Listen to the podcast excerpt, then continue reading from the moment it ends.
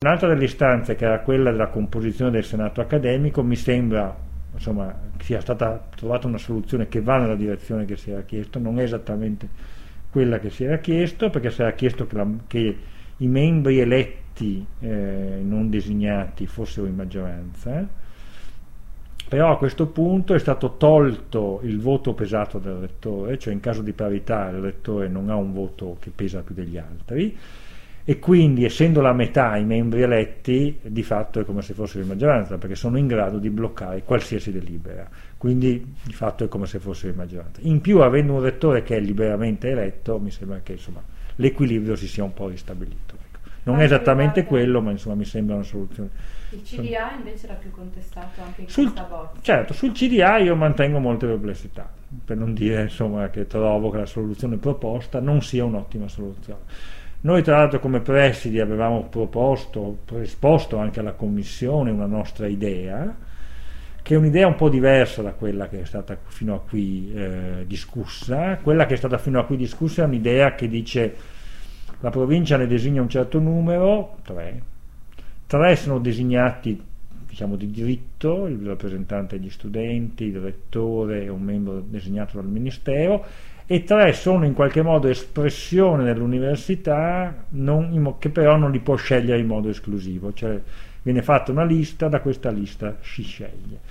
Nella bozza che avevamo visto questa scelta era demandata comunque sempre alla provincia, che però sceglieva dei nomi che venivano posti, quindi non, dov- non avrebbero dovuto essere nomi che non andavano bene all'università, perché se no siamo masochisti, proponiamo dei nomi che non ci vanno bene questo è un meccanismo insomma, che ha un suo equilibrio, tre da una parte, tre di diritto, tre in qualche modo all'accademia con un meccanismo di non scelta esclusiva, che però noi abbiamo visto, valutato che sia un meccanismo che, non, che rischia di non produrre il meglio.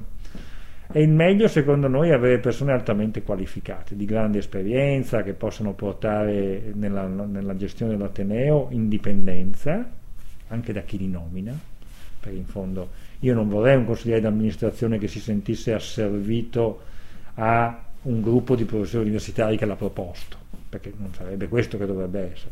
Come non vorrei un consigliere d'amministrazione che si sentisse asservito, cioè di avere un mandato da, da, dalla provincia, perché neanche questo dovrebbe essere. Io vorrei dei consiglieri d'amministrazione che abbiano che avessero, che abbiano la capacità di esprimere una visione dell'università che sia coerente con la, con la nostra... Ecco, noi vogliamo persone di questo tipo, non che siano amici miei o amici di qualcun altro, perché sennò gli amici degli amici non vanno bene, perché sono sempre amici solo di qualcuno. Io ho degli amici dell'Università di Trento, che è un'università che vuole essere internazionale, che vuole essere europea, che vuole essere di standard elevato, che vuole essere un'università che attrae persone da tutto il mondo, che forma nel modo migliore possibile e che fa ricerca nel modo più, più alto possibile, migliore, competitivo a livello internazionale e che ha forti ricadute sul territorio. Io vorrei persone così, non sono necessariamente amici miei o amici di qualcun altro. Sono persone, allora, persone così io penso che dobbiamo uh, capire che un modo per, ovviamente poi questo è l'ideale, per avere persone di grande qualità è avere un meccanismo competitivo per cui quando proponiamo dei nomi siamo costretti a proporre dei buoni nomi, non degli amici miei. Se io devo proporre una lista di tre e so che di quei tre uno, uno verrà scelto, Beh, posso intanto fare varie cose, ad esempio proporne uno molto buono amico mio e due modesti, così tanto poi scelgono quello molto buono, quindi no, già faccio un giochino. Uh, oppure posso proporre tre persone amiche mie, poi uno viene scelto, quindi comunque ci sarà un amico mio lì dentro. Se io invece devo proporre dei nomi e questi nomi vanno in competizione con altri nomi proposti da altri, e poi so che chi sceglie, sceglie sulla base dei profili e, di una con, cercare di contemperare esigenze, se io metto nomi di basso profilo, amici miei, eh, quelli poi non passano. E quindi cosp- devo in qualche modo battere il mio avversario nel proporre i candidati, nel eh, dire io ti propongo Tizio, Tizio è stato rettore di questa università straniera, ha un'esperienza internazionale vastissima, è un grande vice, ma una persona di eh, dico così quando, quando chi, se chi sceglie sceglie in base alle qualità, ho buone probabilità che scelga questo. Il sistema dif- attuale invece giochetti ci sono? Beh, insomma, giochetti è un termine brutto. Diciamo che il sistema attuale non ha incentivi forti a proporre candidati necessariamente del più alto livello possibile. Ecco, allora noi abbiamo detto se ci fosse una competizione nel proporre delle liste di candidati, anche fra noi e la provincia, fra vari organi dell'Ateneo, fra il Senato e la consulta dei direttori, ad esempio, cioè in cui siamo in competizione no, a proporre nomi, che vanno in una lista che poi è una lista unica, da cui qualcuno sceglie tre, o sei, o nove, quelli che devono essere, e questo qualcuno è un indipendente.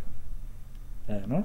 Io credo che questo potrebbe funzionare meglio. Questo indipendente c'è, perlomeno insomma, c'è un potenziale oggetto indipendente che è il Comitato dei Garanti. La norma di attuazione e anche lo Statuto prevede che ci sia un comitato fatto di tre persone, scelto congiuntamente fra università e provincia, quindi insomma, noi non diremmo di sì a persone troppo amiche di qualcuno e troppo nemiche nostre e dall'altra parte non diranno di sì a persone troppo amiche nostre e troppo nemiche loro. Questo è il meccanismo che deve funzionare.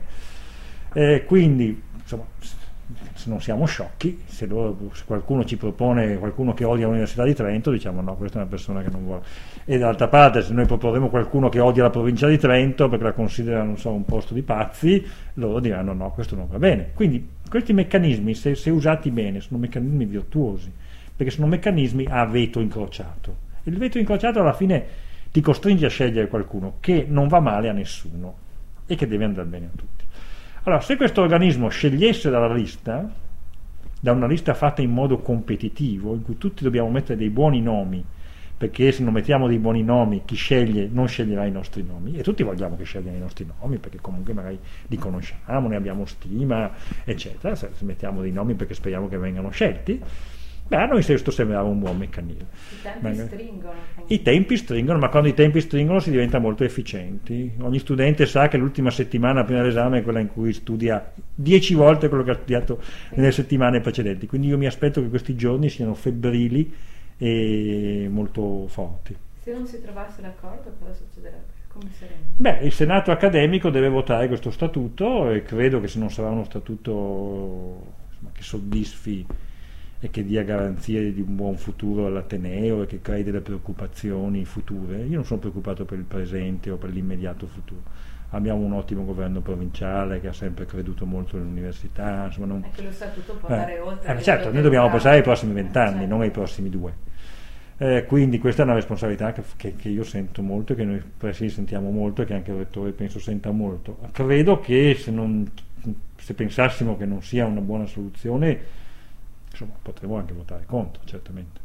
E a quel punto? A quel punto scatterà la, de- la, la, proroga dei successivi tre mesi e certo, alla fine di quei tre mesi scatta un meccanismo diverso di, di costruzione dello statuto ed è anche evidente a tutti che eh, nessuno costringe la Commissione a presentare una seconda bozza prima della scadenza dei tre mesi successivi. Quindi ne potrebbe nascere un braccio di ferro in cui si lasciano decorrere questi tre mesi e alla fine subentra qualcun altro. Certo, questo lo sappiamo molto bene, non siamo ingenui a non saperlo.